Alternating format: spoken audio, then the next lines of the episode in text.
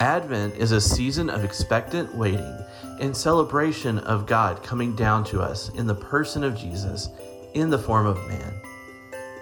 In the midst of our hurt, sin, suffering, and brokenness, God came to us.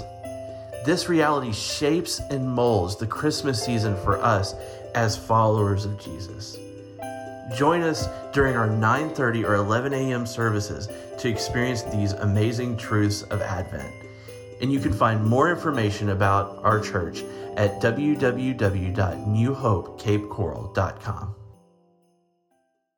Sunday, like today, the Sunday before Christmas, but we started weeks ago. In Advent, there are actually four Sundays, and each Sunday has a different theme, and we've been working through these themes of hope and love and joy, and today is peace, and we're celebrating peace all day. And to do that, I brought a very special guest. My awesome wife has uh, said yes to coming and being up here. She is very nervous, but I know she's going to do an awesome job. In fact, many of you may not even know this, but when we got married at the University of Florida, go Gators, uh, we, uh, we headed off to seminary. God had already been calling us to the ministry and specifically the mission field, and God called us specifically to Golden Gate Seminary. That's one of our Southern Baptist seminaries, all the way out in San Francisco. So we had plenty of time as we drove first to New Hampshire to see her family and then all the way out to San Francisco. Plenty of time to talk. And as we're driving out there, I said, Well, babe, what are, what are you going to do while I'm in seminary? She said, I don't know. And I'm thinking to myself, Get a job, support me. But of course, and, and she said, I, I was kind of thinking, I was kind of thinking of going to seminary with you. and I'm like, wait, who's going to make money? but that was exactly what God wanted. So we took all of our classes together, all three years. And I'm happy to say Chanel made straight A's all three years. I did not. but she helped me and let me cheat, not cheat, but study with, study with her, whatever. And so, uh, so I'm very happy that she is here sharing. And the reason why I asked her specifically on this particular Sunday, because uh, we're talking about peace. And there's all kinds of peace in the Bible. We've talked about it here on Sunday mornings quite a bit. But specifically in the, in the birth story of Christ, there's all kind of peace all throughout. But there's very different points of view, okay? I'm going to be focusing on the point of view of Joseph. Because remember, each week we have a different theme, of course, but also each week we, we focus on a different character in the story of Jesus' birth. So this week we're, we're focusing on Joseph and Mary. So Chanel will be talking from the point of view of Mary or, or from a woman or from a, a young mommy. And I'm going to be talking more from Joseph's point of view and kind of give you guys two different points of view of peace. And before we do any of that, we need to talk about some real time where peace hits the road, uh, it just got real kind of peace. Uh, do we have uh, Eston's picture? Can we throw it up there, guys? Maybe not. That's fine. I thought you Taylor and uh, son-in-law of BJ. Uh, he has been a tremendous part of the worship team and of this church since the very beginning. A great uh, brother in Christ, a great deacon. He's one of our deacons. Uh, there, there he is. Oh, there you go. He and, and the cool thing about this is not only all those things, but just on Monday, he was able to finally adopt all of Shelly's kids. So now they are also, I mean, they always were his kids, but now officially, legally, they are all his kids. Well, yesterday he took a fall from a ladder and he cracked his head really bad. So all night long, less than 24 hours, he has been at the very bottom, and now, praise God, he's coming back up uh, with bleeding on the brain and, and pressure and swelling, all the things that are associated with a fractured skull and all the stuff you medical folks, you know kind of what's going on there. But the beautiful thing is, I talked to Shelly on the phone this morning. He said, Dave, here's the deal. Here's the deal. I don't know how people that don't know Jesus do this. You know, we've been talking about joy, we've been talking about uh, hope, we've been talking even about peace. I don't know how people would have the peace that we're feeling right now without Jesus. Said, I want you to tell the church this morning, real time, this just happened. Uh, you can't expect it, but when it happens, if you believe, like we preach every Sunday, you will have that same peace. She said, keep testimony of someone who's going through it right now. So these aren't just words, and then the happy stories that we tell every year at Christmas because it's part of the church calendar. This is real stuff, y'all, and it's changing lives and it's strengthening uh, Eston right now. So keep praying for Eston and that he would come out of the hospital just as soon as possible, but for that peace to continue to wash over that family. In fact, let's pray right now. Father God, we thank you for Eston and his sweet, sweet spirit. God, his smile, his heart, his willingness to serve uh, sacrificially uh, at the drop of a hat. But God, right now we're praying for that peace that we talk about. But God, this is, this is real uh, in, in Shelly's heart, in the, in the kids' hearts, in BJ's heart, the whole family, God, but even all of us. God, as we pray for, encourage, and hope nothing but the best for Eston, God, that it would go very quickly. We thank you for the doctor. We thank you for the nurses. We thank you for the hospital. We thank you for the care he is getting. But God, that peace that passes all understanding, God, that is the difference between life with Jesus and life without. Thank you, Jesus, that we get to do life with you. Amen. Amen. Well, let's talk about peace. We're going to talk about, in fact, let me read the scripture. We're going to kind of share this. Let me, let me start. Sorry, lady. It's normally ladies first, but I'm going to start first because it was my idea. So if you have a Bible, open up the book of Matthew. We'll be looking at different scriptures. Open up to the book of Matthew. Show up on the screen. Let me read Matthew chapter 1, verse 18. I'm going to read a little bit. This is how the birth of Jesus, the Messiah, came about. His mother Mary was pledged to be married to Joseph, but before they came together, she was found to be pregnant through the Holy Spirit. Uh huh. Because Joseph, her husband, was faithful to the law and yet did not want to expose her to public disgrace, he had in mind to divorce her quietly. Verse 20. But after he had considered this, an angel of the Lord appeared to him in a dream and said, Joseph, son of David, do not be afraid. Do not be afraid to take Mary home as your wife, because what is conceived in her is from the Holy Spirit. She will give birth to a son, and you are to give him the name Jesus because he will save his people from their sins.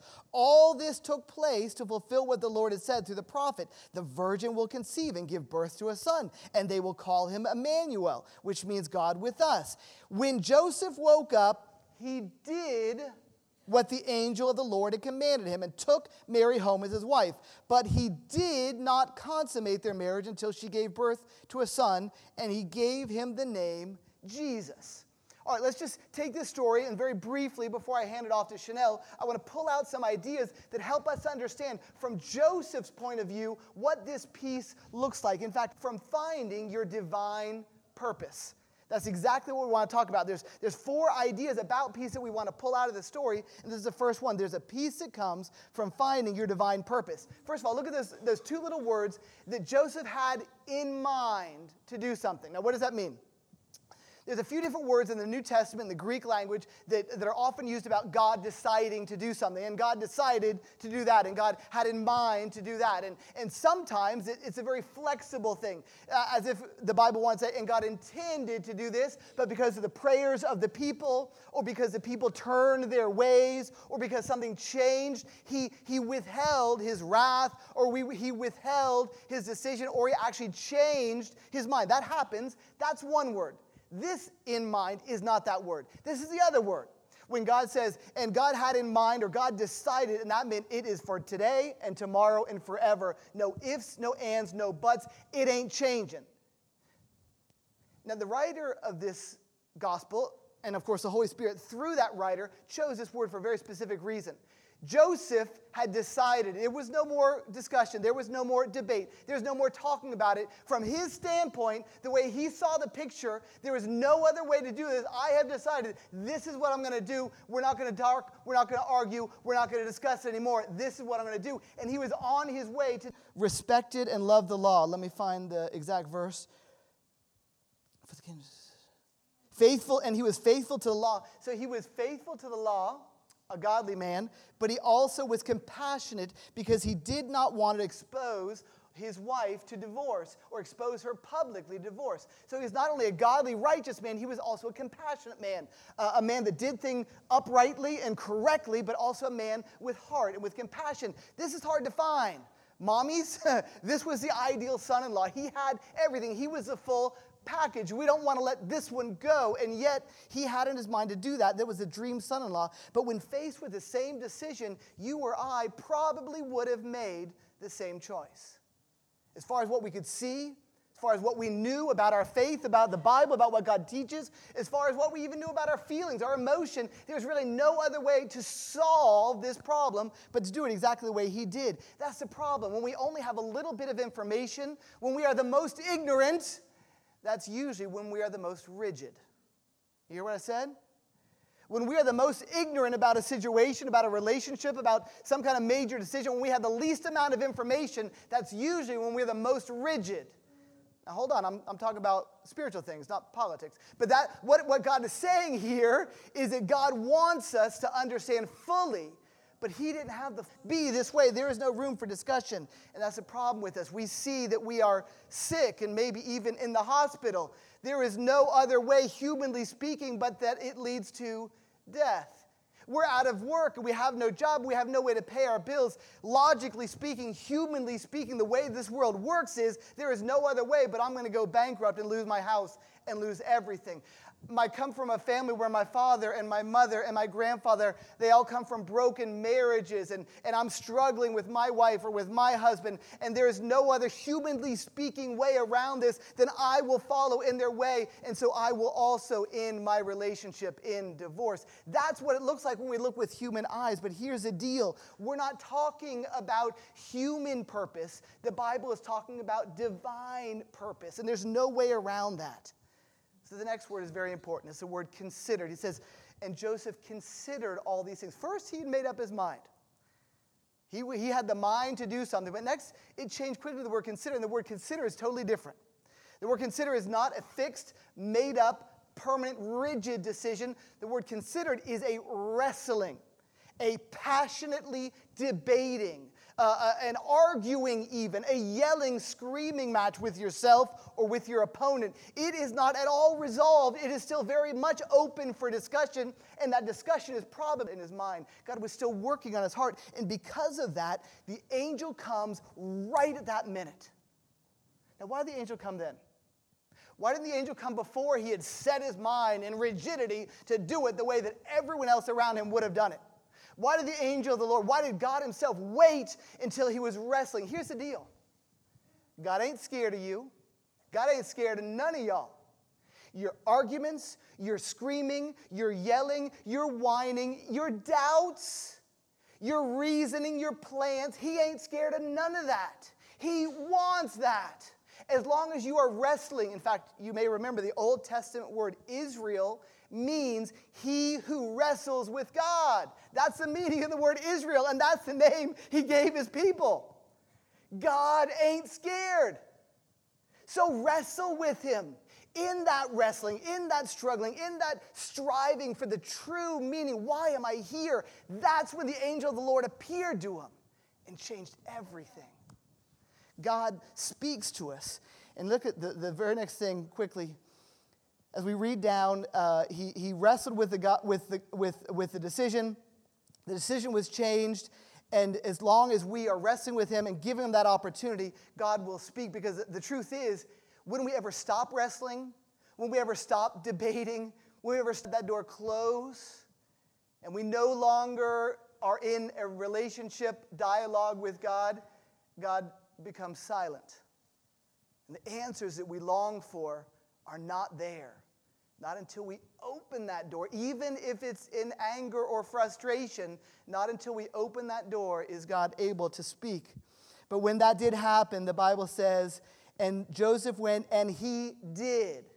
Now, if the word considered is a very passionate, emotional, red faced, argumentative kind of word, this word he did is the exact opposite. In fact, in the entire New Testament is one of the most popular, most frequently used words in the entire New Testament. And for the, for the idea of to do something or to make something or complete something, it is by far the most common word. Nothing special, nothing out of the ordinary, nothing, nothing unique about this word. So, what are we saying? if this was unique and unusual that he would wrestle with God, once that wrestling was over, once that decision was made, once he accepted God's divine purpose for life, the very next thing was the most normal thing you could do. He just did it. Wow.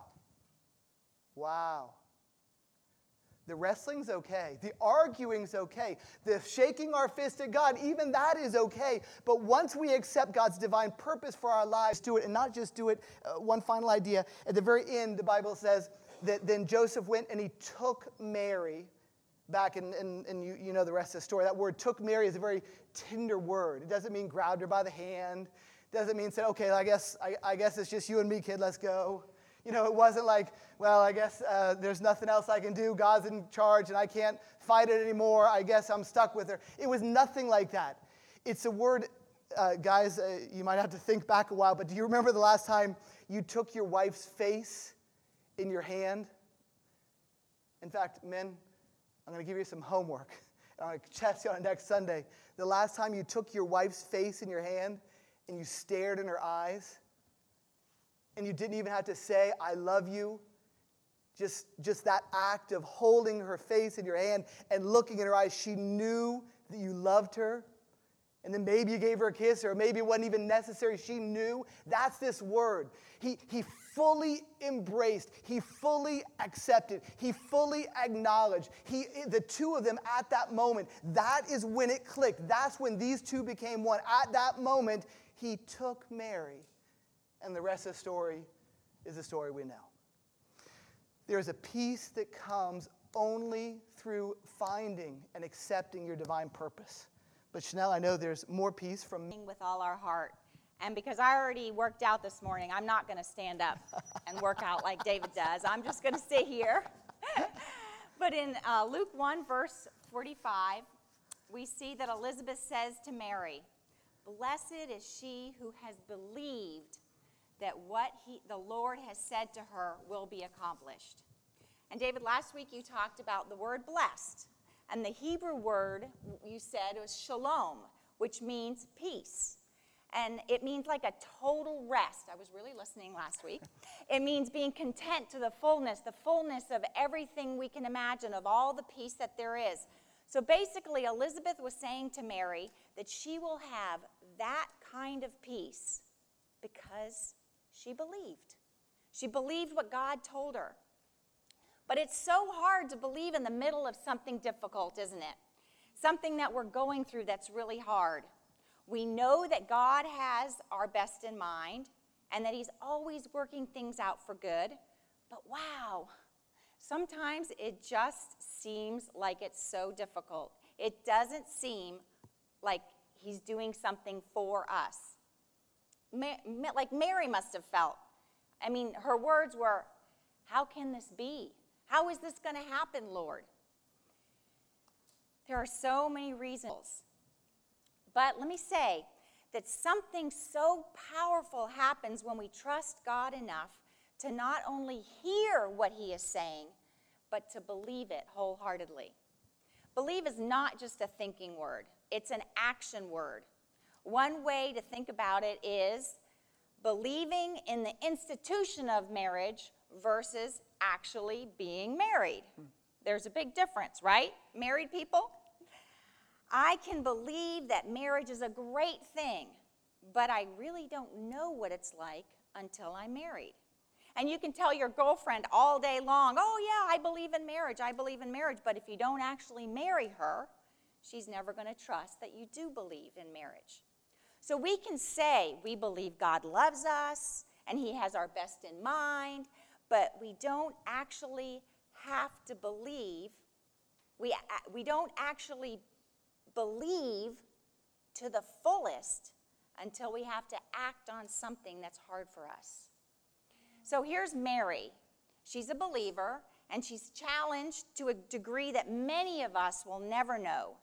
The reality of what the angel had told her could have devastating consequences for her. The child outside of marriage was punishable by death. She had no idea. I remember feeling that way when my son Christopher was born. I had no idea what the future would hold. He was born prematurely at a pound and a half, and the doctors told us that he would be severely disabled, never walk, never talk, and that was the good news, assuming he would live. Our parents asked us to come home, to be in a place where there's better medicine than the former communist Germany where we were living at the time. But honestly, through it all, we had to believe that God knew what He was doing. God, you knew all of this was going to happen before we came here. You brought us here to this time and this place to make it our home. We need to trust you. So we chose to believe with all our hearts that He was doing a great thing in spite of what we could see.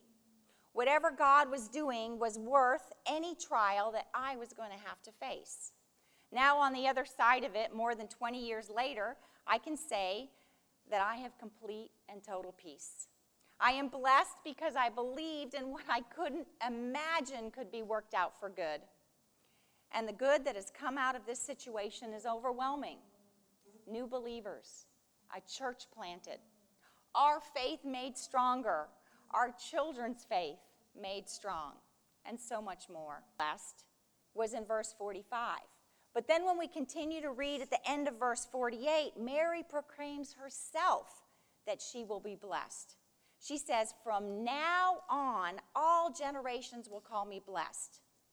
Before she was even showing a baby bump, she was claiming the amazing fact that because God is faithful, from then on, everyone will call her blessed, fully content, at complete peace. This is such a strong statement of trust because the task assigned to her would bring judgment and shame from almost everyone she knew. Who was going to believe that Mary was a virgin? From a human perspective, she could have thought, oh, from now on, everyone will think I'm a horrible person. Or from now on, everyone will say I cheated on Joseph. Or that I'm crazy enough to make up stories about angels coming to me. She could have made all kinds of negative statements about what future generations would think of her. But she believed God so much that she predicted how amazing her future would be. Her bold faith allowed her to have peace. Mary focused on the blessing of being chosen by God for such an important purpose.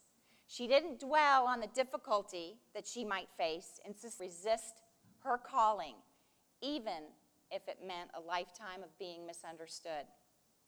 Whatever God has you walking through right now, if it's unbelievably tough, don't let the potential obstacles or judgment from others or fear of what the future is keep you from the peace that God wants you to have. Choose to believe God with your whole heart, and you'll experience that peace that comes from believing in his plan. Excellent. Wow. Thank you, baby. Uh, there's also a peace that comes in obedience. A peace that comes from obedience. You remember that now we're jumping over the book of Luke, Luke chapter 2, verses 1 through 7. In fact, let me just read a couple of these verses just to help you understand exactly what uh, Joseph was, was thinking here. Luke chapter 2, verse 1 through 7. In those days, Caesar Augustus issued a decree that a census should be taken of the entire Roman world. This is the first census that took place while Quirinius was governor of Syria, and everyone went to their own town to register. Verse 4 So Joseph also went up from the town of Nazareth in Galilee to Judea, to Bethlehem, the town of David, because he belonged to the house and the line of David. All right, here's the story. Everyone has to follow. So, what does Joseph do? Does he raise his hand to the king? No. Does he uh, scuffle and, and say, Well, I'm not going to do it this time, maybe next time? No. Does he argue even at all? The Bible says, This is a deal, this is a rule, this is a law, everyone's doing it. The very next verse, verse 4 is So Joseph got up and he went. That is the kind of obedience that God is looking at. From that standpoint, from Joseph's standpoint, a point of obedience, that is where he found true peace. But what does that look like? Was that just fatalistic? Well, I can't fight it, so I might as well join it. Uh, I can't do anything against it, so I might as well come under it. I don't have any of my own authority, so I guess I just have to fall under someone else's authority. Is that what's happening here? Is this what God is calling us to do in our lives? Not at all. He had a choice. His choice was to put himself under that authority, and his answer was yes. And that's where the peace comes from. It is a choice. It is not easy, and it does not always make sense. But when we put ourselves under that authority and we allow God to rule, in this case it was the king, and we follow that mandate, then the peace will come. God called us to do that, and that is what God is asking us to do to find our yes no matter what comes. Now, there are some barriers to this. There are some struggle with this more than others, certainly more than ladies, and that's why I think Joseph specifically struggled with that. And yet, we find in him a role model that all of us, not just men, but ladies also, can follow. But I think Mary also struggled with this a little bit herself. Chanel, do you remember the time when Mary struggled with the whole idea of, of, of coming under obedience? Yes. She said, she asked, she said, How can this be? I mean, she asked the logistical questions. Just like us, we usually question things that don't make sense to us. We want to know all the logistics of how it's going to happen before we can believe that it will happen. We focus on the practical. Like so often, David, you have told me a great idea of something that we should do, something that you have prayed about that God has confirmed to you will happen, something so big that it could only be from God. And my mind immediately goes to the practical things. right? You want to start a new church in a different town 30 minutes away. Well, how can that be? We don't live there. We don't know anybody there. Is it going to cost a lot more gas money? Our budget is so tight. Oh, oh, and, and you want us to pay rent too on a building there for the church. Okay. And when will you have time to do this? Uh, you're so busy as it is.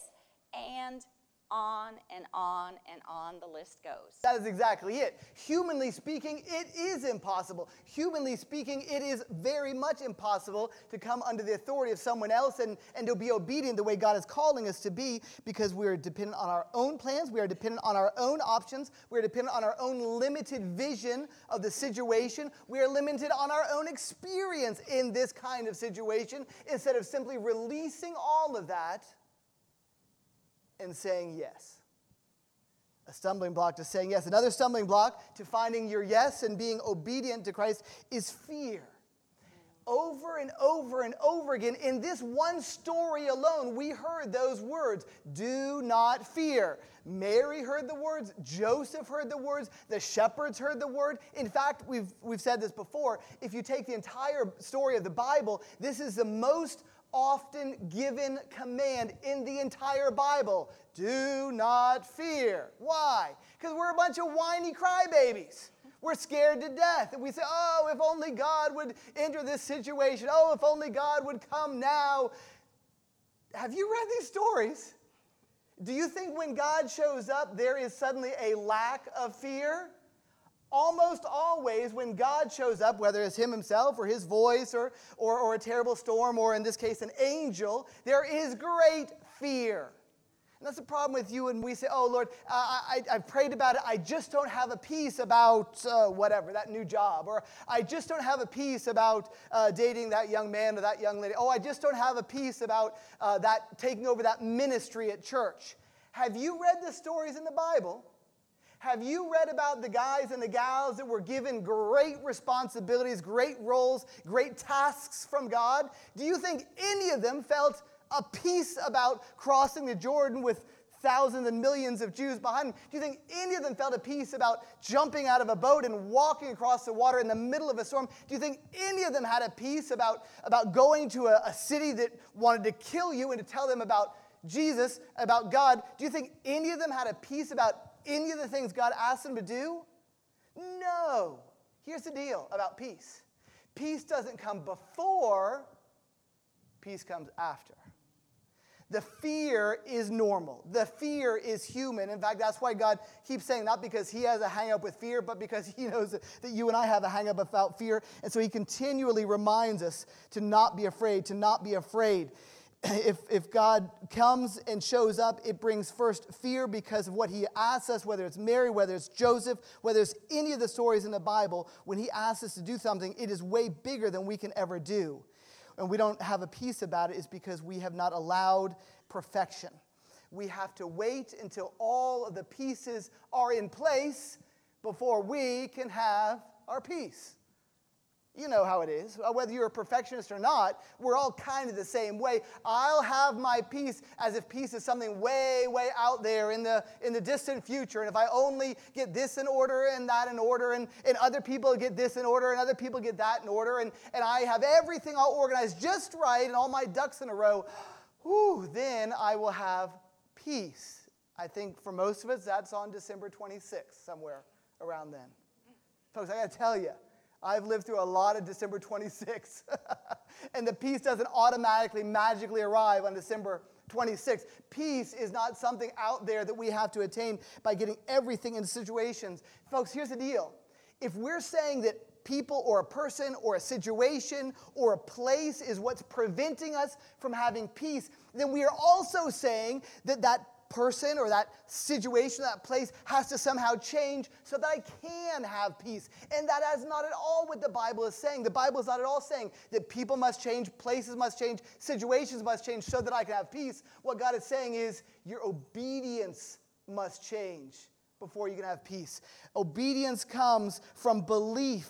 And once we believe that God is who He is, once He is not only ultimately good, but He has our very best interest at heart. Once we believe that, we can fall under His authority and be obedient. Once we are obedient, that is when we experience His peace and not the other way around. Folks, we've got to get rid of that thinking that if we, if God will just magically bless us with peace, then we'll be obedient. Then we'll believe all of God's promises. Then we'll do what He wants. It's the exact opposite if you want to know God's true peace. And I think that there's still one more way in the story that we can see that um, peace comes to us, and that is from looking back. One of the most crazy things about life for me is this thing called perspective. You know what I mean. A four year old says, My mommy can do anything. An eight year old says, My mom is so smart. A 12 year old says, my mother doesn't really know that much. A 16 year old says, Mother, she's hopelessly old fashioned. At 25 years of age, she says, Well, she might know a little bit.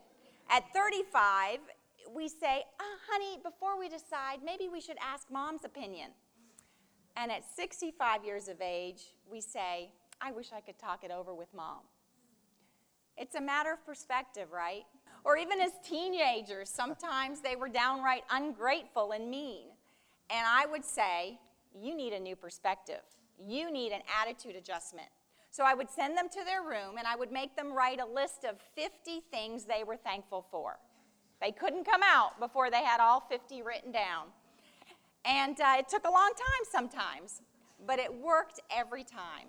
They would come out of their room, they would hug me, say thank you for so many things and I could see that they were at peace. Their whole attitude had changed. Looking back at what they had to be thankful for totally changed their perspective. One of my favorite verses in the Christmas story is in Luke 2:19, and there it says that Mary treasured up all these things and pondered them in her heart. I picture her sitting back with this look of rela- a feeling of relaxed on her face, observing and listening to the shepherds talking about her baby, the townspeople peeking in to see what was going on in the stable. Oh, people talking about a star and about angels and about a Savior. I bet she's thinking back to the time when the angel told her about this very moment.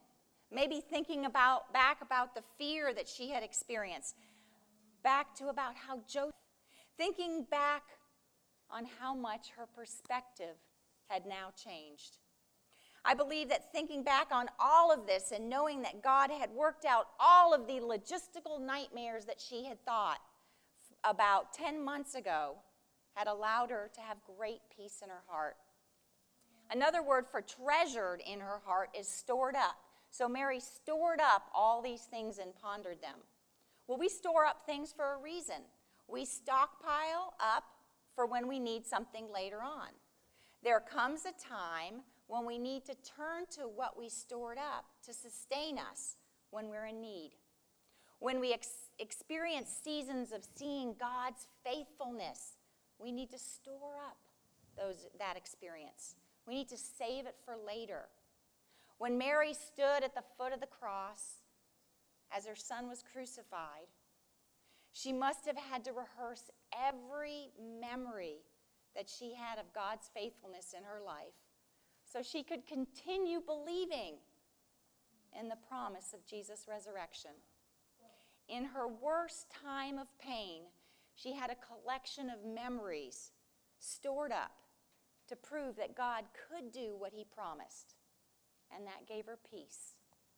In John 16 33, Jesus makes it clear because he has overcome the world. In the hardest moments of our lives, we need to remember all the ways that we've seen his goodness. When you experience God's faithfulness in your life, take a step back, store it up as a treasure in your heart. Think of it often. When your toughest days come, like Mary, you'll be able to endure with a peace that passes understanding. And that is the peace that comes from looking back. Amen. Amen. There's one more idea we want to give you as we think about this special Christmas season. It's the name that was given to Jesus even in Old Testament days. They called him the Sar Shalom, the Prince of Peace. That is our theme today peace. And this, this title, Prince of Peace, is very important. And let me just pick it apart for one moment so you understand what all that means, not only to the biblical idea, but also to you and me practically today. Uh, the word sar means prince. In the, in the biblical times, the Old Testament times, that word sar uh, or prince would be uh, a very specific role. The king, he would be in charge of everything. The king would have the vision. The king would have the ideas. The king would have the decrees. And whatever the king said went. Prince. So if someone specifically called Jesus the prince, that was for a very specific reason because this title came from the Old Testament days, from Isaiah. So he's saying, and Jesus will be your prince of peace. And what did he mean by that? Well, if, God, the king, is the one with the decrees, the ideas, the, the, the, the goals, and the, and the plan, the prince is the one that's out among the people making the plans of God happen. He's the one rubbing shoulders. He's the one touching. He's the one with skin on. He's the one making sure the great plans of the Almighty King are actually happening. The grassroots happening of the plans of the King. What is God saying? God's saying, I am sending my son as the grassroots ambassador. He is going to get his hands dirty. He himself is going to get dirty. In fact, so dirty, he is going to die making sure you understand how important peace is, not only to me, but also to you. That we have peace with each other. And God is saying, I am giving God Jesus' title. Here's the deal, folks. As we wrap up our service morning, we're going to have a, a time of invitation, just a moment here. This is a simple invitation. If you have this Prince of Peace, this Sar Shalom in your life, you will have peace. If you do not have this Sar Shalom, this Prince of Peace in your life, you will not have peace. It is truth. You have Jesus, you have peace. You don't have Jesus, there is no peace. The question is this Will you take Jesus? Let's pray. Thank you so much for listening this week to the New Hope Church podcast. If you live in and around Cape Coral, Florida, we would love to have you visit our church campus. If you would like some more information about us, we can be found at www.newhopecapecoral.com.